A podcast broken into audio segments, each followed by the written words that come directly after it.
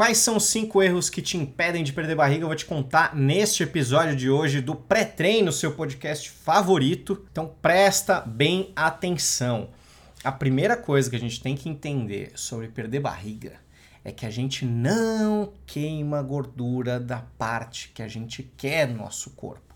A gente faz exercício, a gente fica em déficit calórico e aí o nosso corpo olha e fala: bom, beleza, eu vou queimar desta região aqui, com base nas minhas escolhas pré-determinadas geneticamente. Esse lance de queimar gordura localizada é furada, tá? A gente não escolhe de onde a gente queima a gordura, então não dá para é, ficar achando, acreditando.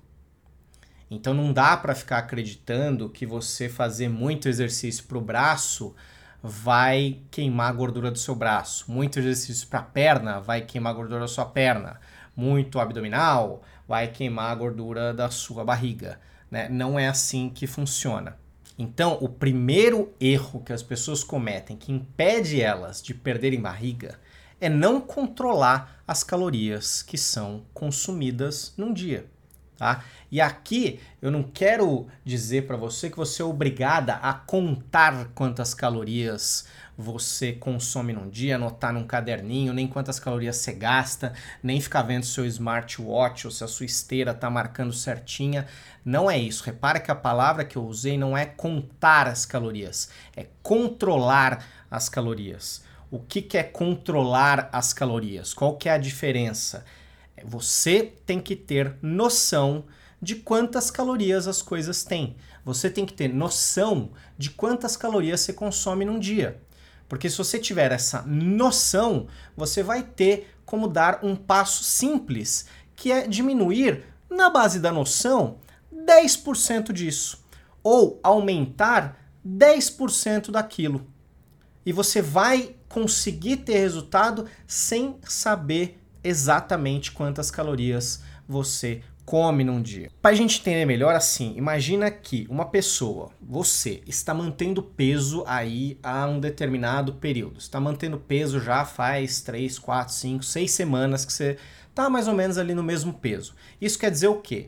Que as suas atividades físicas, o seu estilo de vida, tudo que você faz num dia, está gastando uma quantidade de calorias que é mais ou menos igual à quantidade de calorias que você consome no dia a dia, através dos alimentos. Então, se você tem uma reserva de energia ali representada por uma barriguinha que tem um excesso de gordura ali, como é que a gente faz para queimar esse excesso de energia que a gente tem no corpo? Essa reserva de energia que a gente tem no corpo. É fazer essa conta calórica ficar negativa um pouquinho. Isso você pode fazer tanto comendo 10% menos, só 10, se você passar muito disso, você vai jogar massa muscular fora e aí vai ser um problemão. Então, 10% disso ou você continua comendo a mesma quantidade de comida que você come as mesmas coisas e aumenta um pouquinho o seu nível de gasto calórico, aumenta um pouquinho a atividade física que você faz. Essa é a minha forma preferida de ficar em déficit calórico. Muita gente associa de maneira inocente déficit calórico a ficar sem comer ou a comer pouco. Déficit calórico é o simples fato da conta de calorias que entram e calorias que saem ficar negativa. Como é que você vai deixar essa conta negativa? É uma questão de matemática. Se você acha que só dá para fazer isso abaixando um número de um lado da equação, volta para a escola que você não aprendeu matemática, meu anjo. E essa indireta não é para você que não é formado na área, é para você que é formado na área e tá falando bobagem assim. De novo, eu vou repetir, déficit calórico não quer dizer comer pouco, não quer dizer diminuir o que você come pode querer dizer você gastar mais. E é isso que eu quero dizer para você quando eu digo controlar as calorias consumidas. Se você tiver essa noção de o que, que é um pouquinho mais calórico, o que, que é um pouquinho menos, você pode continuar comendo as coisas que você gosta e ainda assim emagrecer, perder barriga porque você sabe que é uma questão de quantidade, você sabe encaixar no seu dia a dia. Se você sabe, por exemplo, que melancia é uma fruta com muito poucas calorias, naquele momento que você está com uma vontadezinha de um doce e você quer ter um consumo calórico menor, você vai olhar para o armário, vai ter chocolate e na geladeira vai ter melancia. Você vai na melancia. Ou se você tiver com muita vontade de chocolate, você não precisa dilacerar a barra inteira de chocolate. Você come um pouquinho para matar a vontade daquele chocolate e aí você vai para melancia para matar o resto. Mas você só consegue fazer isso se você tem uma mínima curiosidade de olhar e falar, beleza, 100 gramas de melancia ali tem em torno de 30, 40 calorias. 100 gramas desse chocolate que eu estou comendo, eu estou vendo aqui que tem 150, 200 calorias.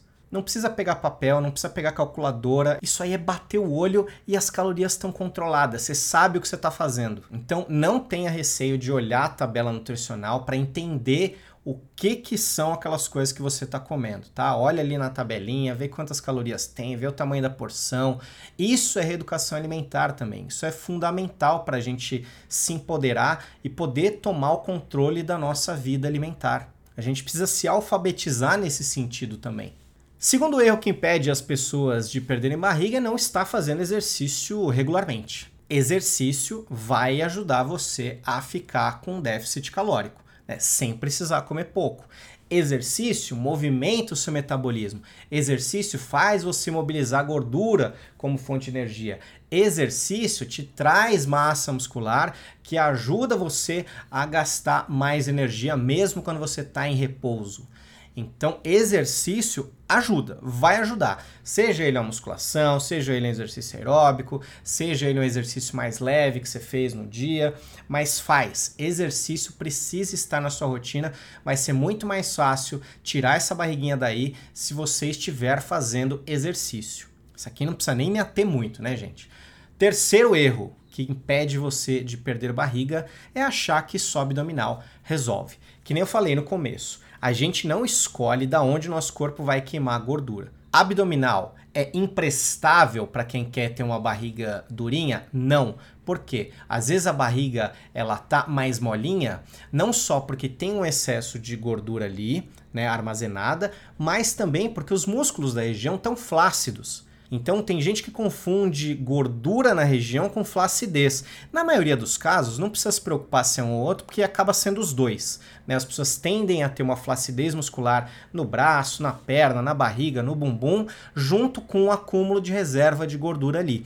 Então, a melhor forma de você resolver os dois é ficando em déficit calórico para gastar essas reservinhas de energia que a gente tem e também fazer musculação. Fazendo musculação ou exercício de calistenia, você consegue fortalecer os músculos da região. Então, abdominal, por exemplo, é um ótimo exercício de calistenia para você fortalecer os músculos da região do abdômen. Isso vai ajudar não só a endurecer a sua barriga, mas também a melhorar a sua postura. O abdômen é um músculo muito importante para a gente manter uma postura, para manter a saúde da coluna. Então, fazer abdominal é legal, mas é um erro achar que só ele vai resolver para perder essa barriguinha. Quarto erro, não consumir alimentos com fibras. Então a gente precisa ter um consumo adequado de fibras até para a gente conseguir regular o nosso intestino.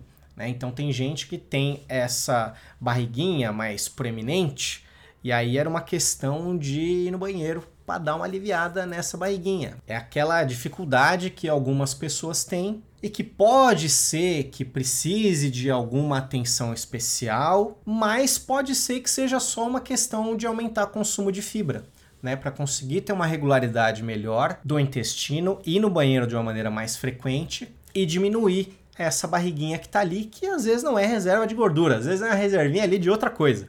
Quinto erro que te impede de perder barriga também pode ter a ver com alimentação, também pode ter a ver com água, né? Quando a gente fica sem beber água, a gente tende a reter mais líquido. Então, é muito comum no final de semana, por exemplo, a gente comer mais porcaria, comer coisa que às vezes é mais salgada. Então, nosso corpo ele tende a reter mais líquido. Se a gente não bebe água, a gente não consegue botar tudo para fora, a gente não consegue regular o nosso corpo de volta. Então, beber mais água pode ajudar você sim a se livrar desse inchaço, que às vezes é o que está contribuindo também para você achar que tem uma barriguinha ali extra, entendeu? Às vezes é inchaço também.